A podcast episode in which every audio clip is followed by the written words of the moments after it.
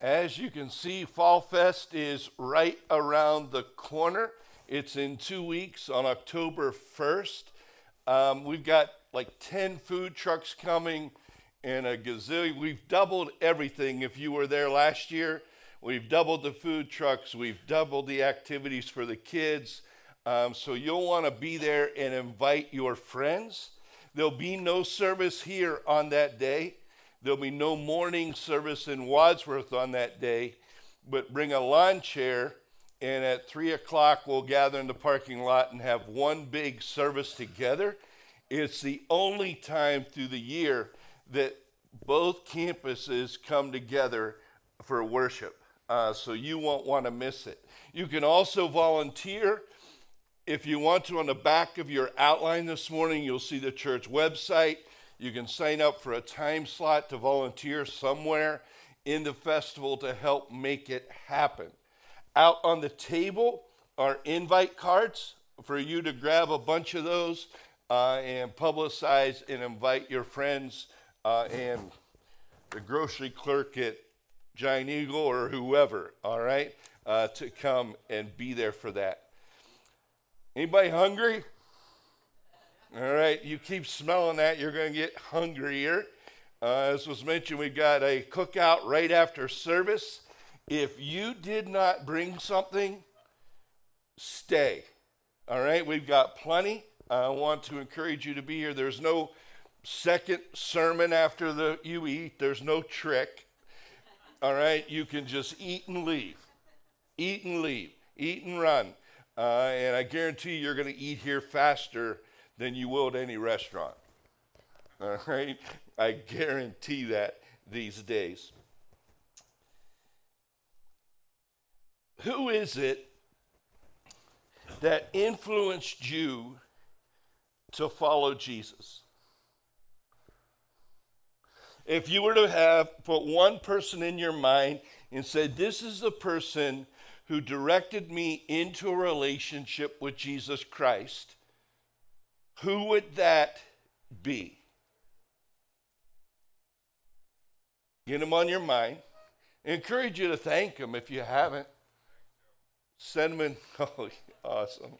Send them an email. Send them a, a text. Let them know.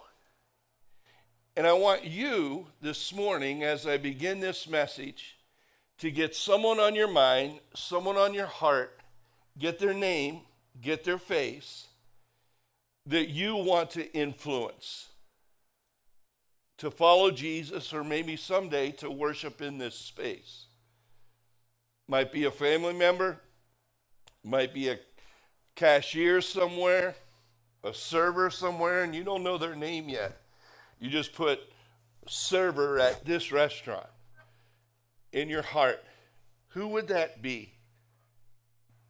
Think about that as we go through this. You may know powerful Paul from the scriptures, previously named what? Saul. He wrote nearly half the books of the New Testament. You know the name Paul, but are you familiar with the one through which the Holy Spirit inspired to influence Paul? His name? Ananias. Ananias.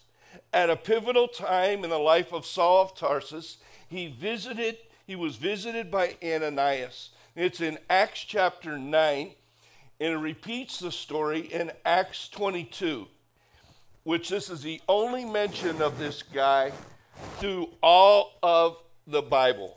The only mention. Yet his visit in obedience through the Holy Spirit to Saul, who would become Paul, influence Paul to accept Christ, and then thus a ripple effect began where millions of people, including you and I, have been affected by the Apostle Paul. Acts chapter nine, encourage you, if you have your Bible with you or your Bible app, encourage you to use those Bible apps. Turn to Acts chapter nine, or the scriptures will be on the screen. As a way of background, Saul's a powerful leader. He's a Pharisee of Pharisees, meaning he's well respected, and he's doing everything he can to oppose the spread of Christianity. Saul has personally taken it upon himself to have as many Christians thrown into prison as he possibly can. And his goal, if he got them into prison, they would eventually be executed. This guy is a madman.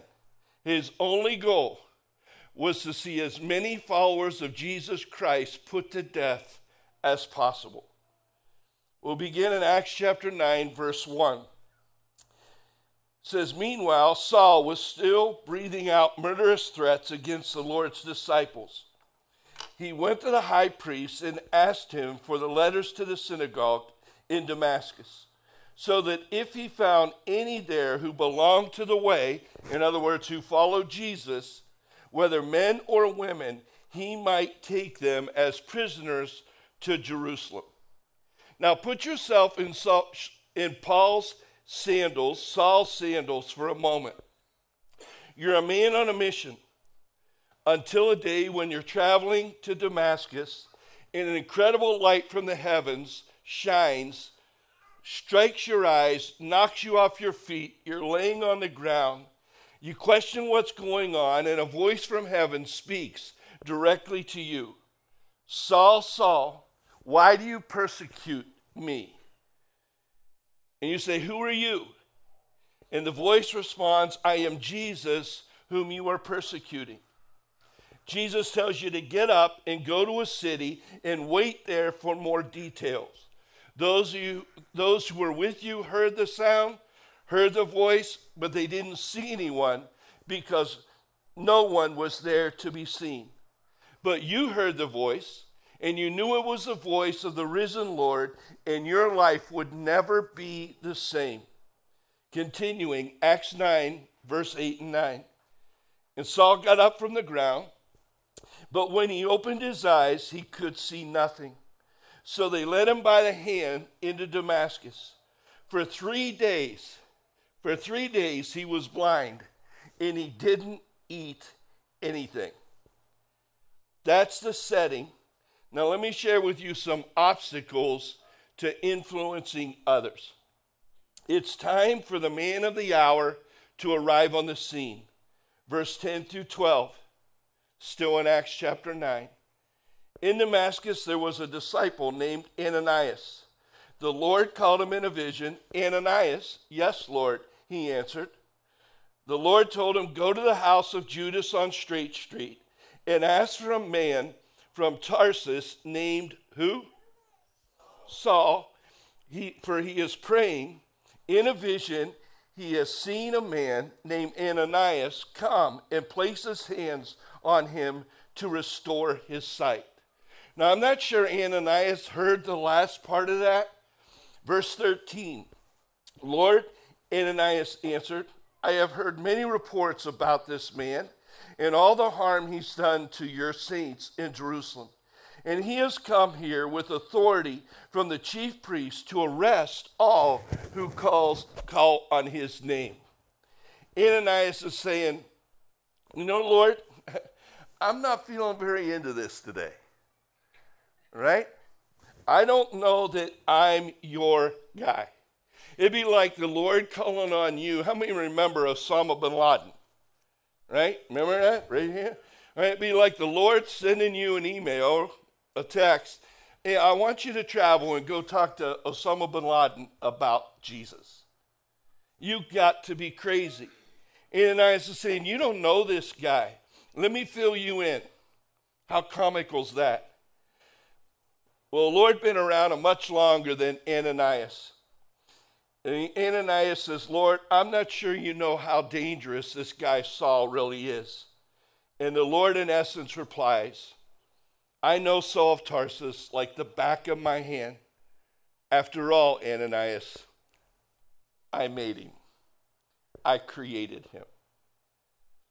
Well, God can't say it quite, doesn't say it quite that diplomatically. Look at verses fifteen and sixteen.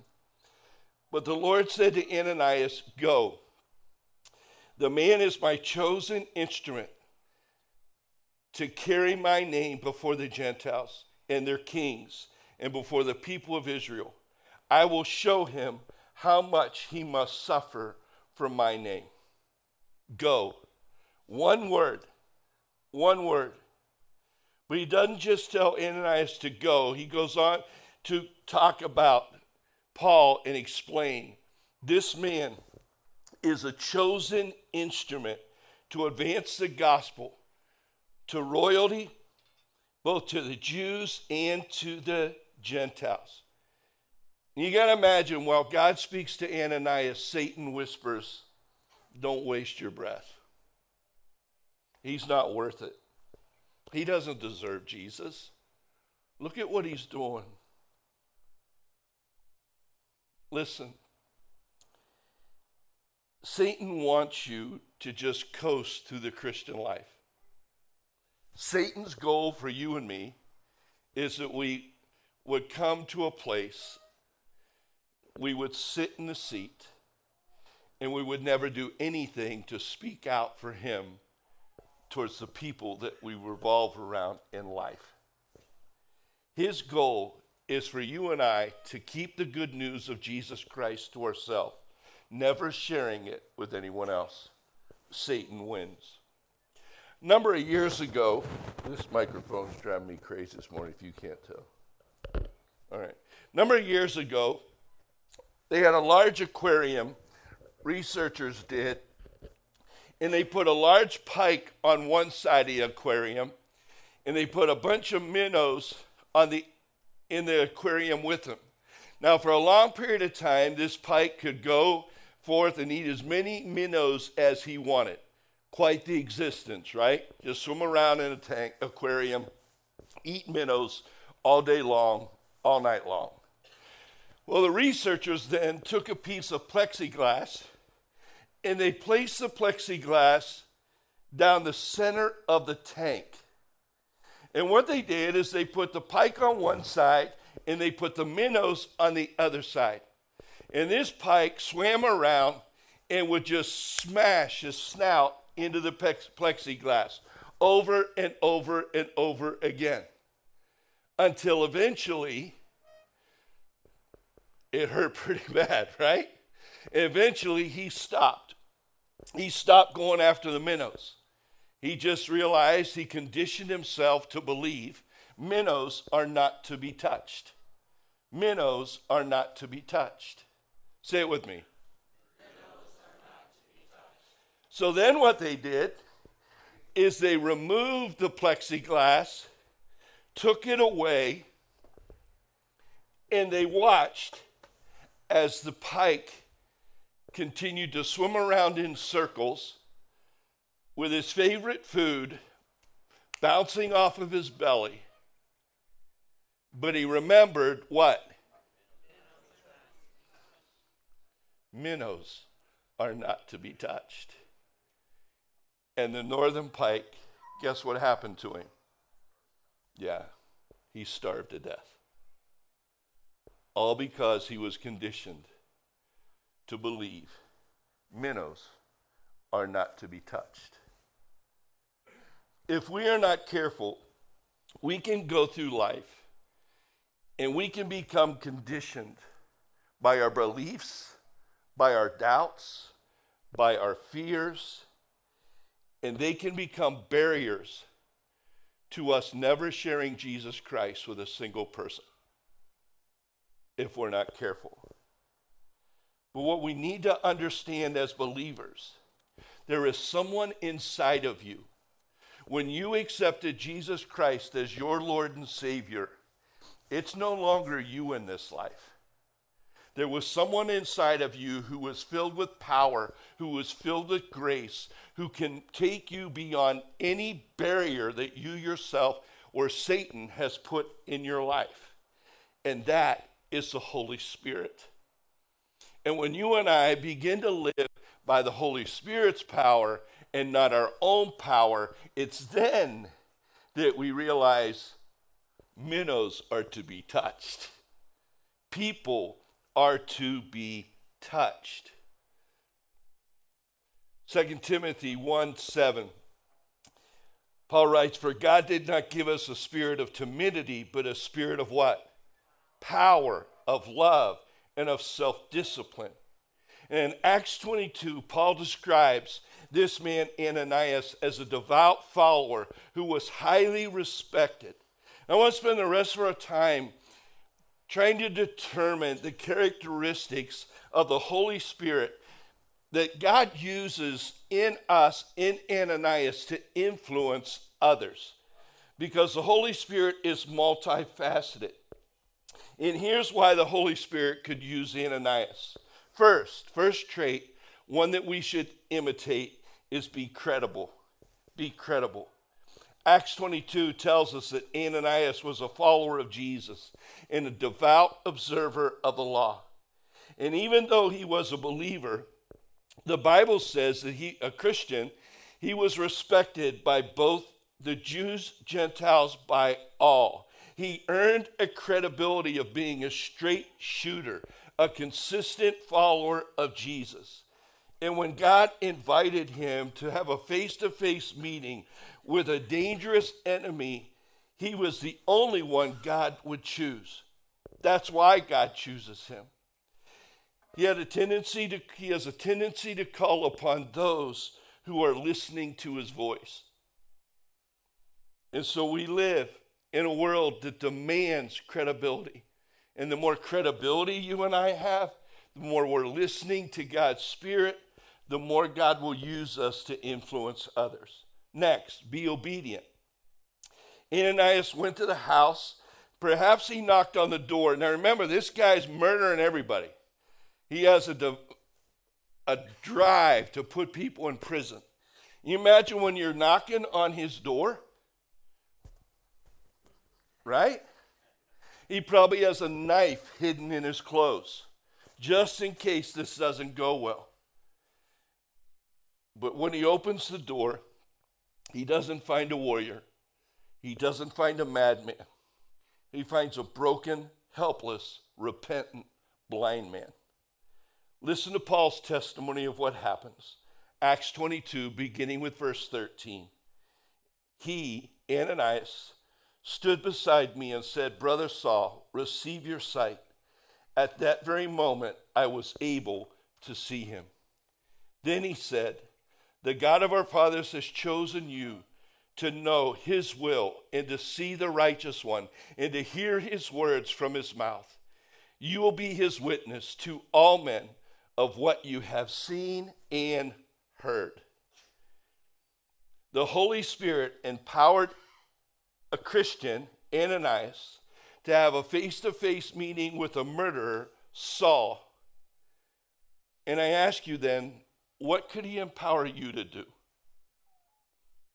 If he can take a guy, have him knock on a murderous man like Saul's door, have the guts to do that, what can he empower you to do if you really trust? Your attitude and obedience affects your ability to influence others. Acts nine, verses eighteen and nineteen. Immediately, something like scales fell from Saul's eyes. He could see again. He got up and was what?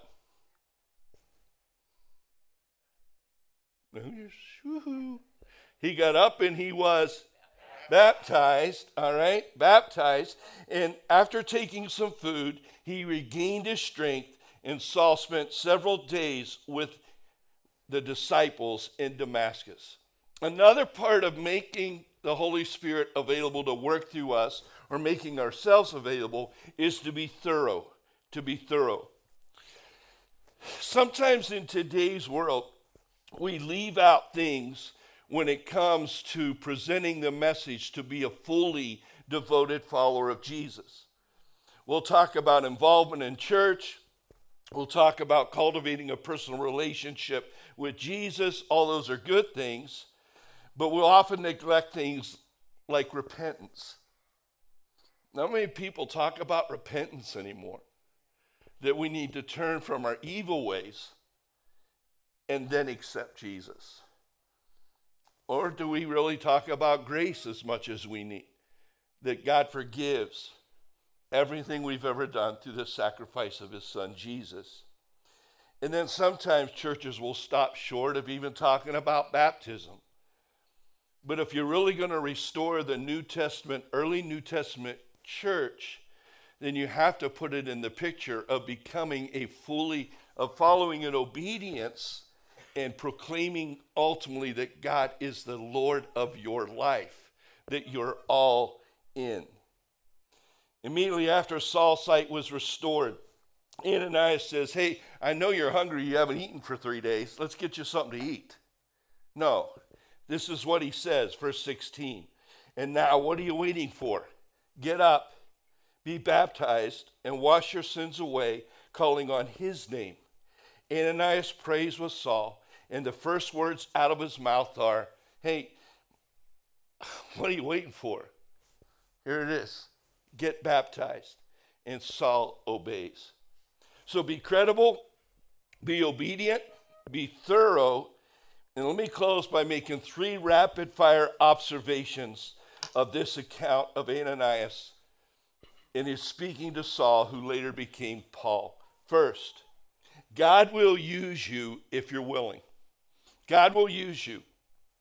Even if you're hesitant or fearful, you have those uh, barriers built up, God will use you. Learn a lesson from Ananias.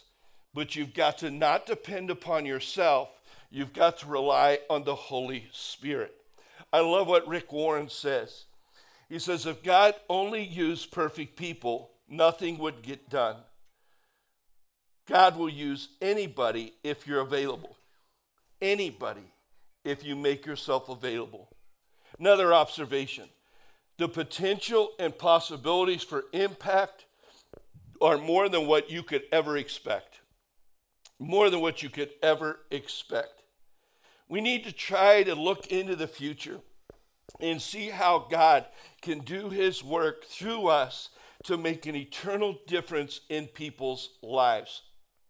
Remembering always, he who began a good work in you will be faithful to complete it. You just keep plugging. You keep plugging. God is able to do immeasurably more than you could ever ask or imagine. I love this quote from Rick Warren. I love this. He says, if you want God to bless you and use you greatly, you must be willing to walk with a limp the rest of your life, because God uses weak people. Wow. Because we often think of excuses like, well, God can never use me after what I've done. God can never use me here after what I've done. No. God specializes in using weak people. We just walk with a limp the rest of our life, but he still works through us. One final observation, and that's this. Be ready when he says go.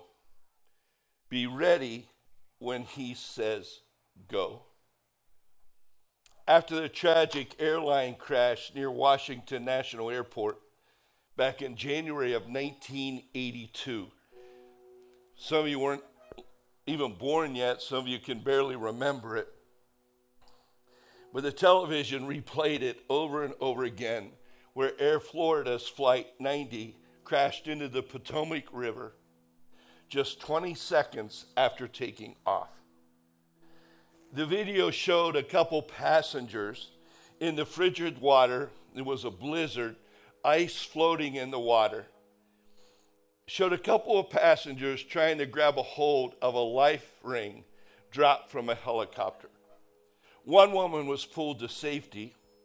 The other was partially submerged in a cake of ice, and she couldn't hold on. It appeared to be she was in shock because she couldn't hold the ring.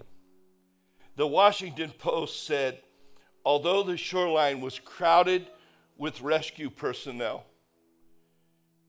this woman's fate was obvious because nobody acted.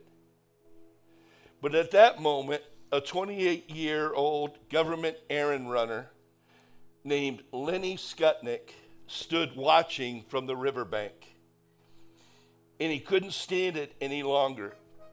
He said, I felt helpless. He said, she was screaming, would somebody please help me? and it looked as if she had passed out. Then I jerked off my boots and my coat, and I jumped into the water. Skutnik swam to the woman, dodging chunks of ice and airplane debris, and pulled her to shore, and she survived. Lenny Skutnik later said, when the girl needed saving, God looked around, and God said, "Eeny, meeny, miny, and your mo. Your mo." So I jumped in. Satan would love to remind you of your past failures. He would love to whisper to you, just stay on the shore. Just stay in the seats. God doesn't need you. Somebody else can talk to him. Somebody else can reach out to him. You just stay on the shore. It's much too dangerous out there.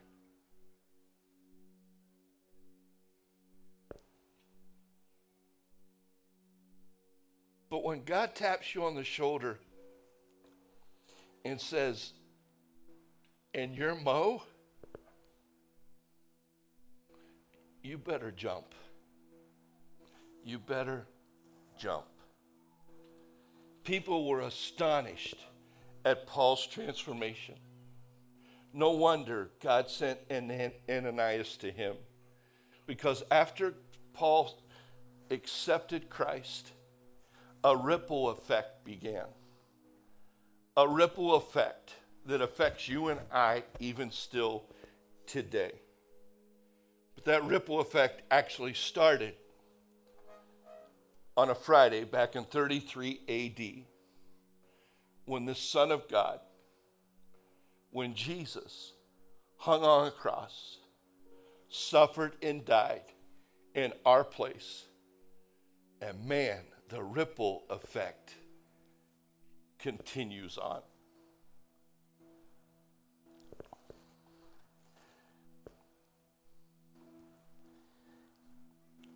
Got that person on your mind? Got that face on your mind? In your heart? For with the ripple effect to continue, God's counting on you. God's counting on you. The question is, will you stay on the shore, or will you jump in, no matter how dangerous, no matter how frigid it may appear? Will you speak out? I'm going to pray this morning. And out in the lobby on the south window are two words: ripple effect. And I want you to go out there with the dry erase markers that are on this window seal. And I want you to write that person's name on the window. Don't write it little, write it pretty big. Because I want us over the next few weeks, every time we walk past that window, I want us to pray for those names. We might not who that know who they are. God does, and some of you do. But write that person's name. I'm going to pray. The worship team's going to sing. Write that person's name on the window so we can pray for that person. And you might not even know the person's name. Like I said, you just put the lady who works at the window at Starbucks, the person who checks out my groceries at Giant Eagle. And maybe over the next several weeks, you intentionally go to that same person time and time again until you get a moment to speak. Got it? Everybody knows what we're doing? Going to go out, write down that person's name. Let me pray. Father, we thank you so much, God, for the inspiration of your scriptures. God, the inspiration of a man named Ananias.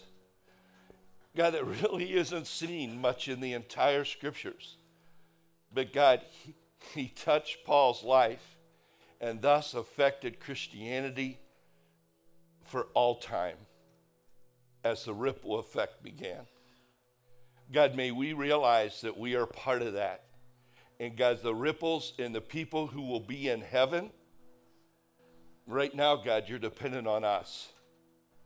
You're dependent on us by the power of your Spirit to share the message of your Son, Jesus Christ, in his saving grace. God, as we stand right now and we go into the lobby and write these names, God, may we pray over these names even as we write them, even as we write them right now. We pray this in Jesus' name. Amen.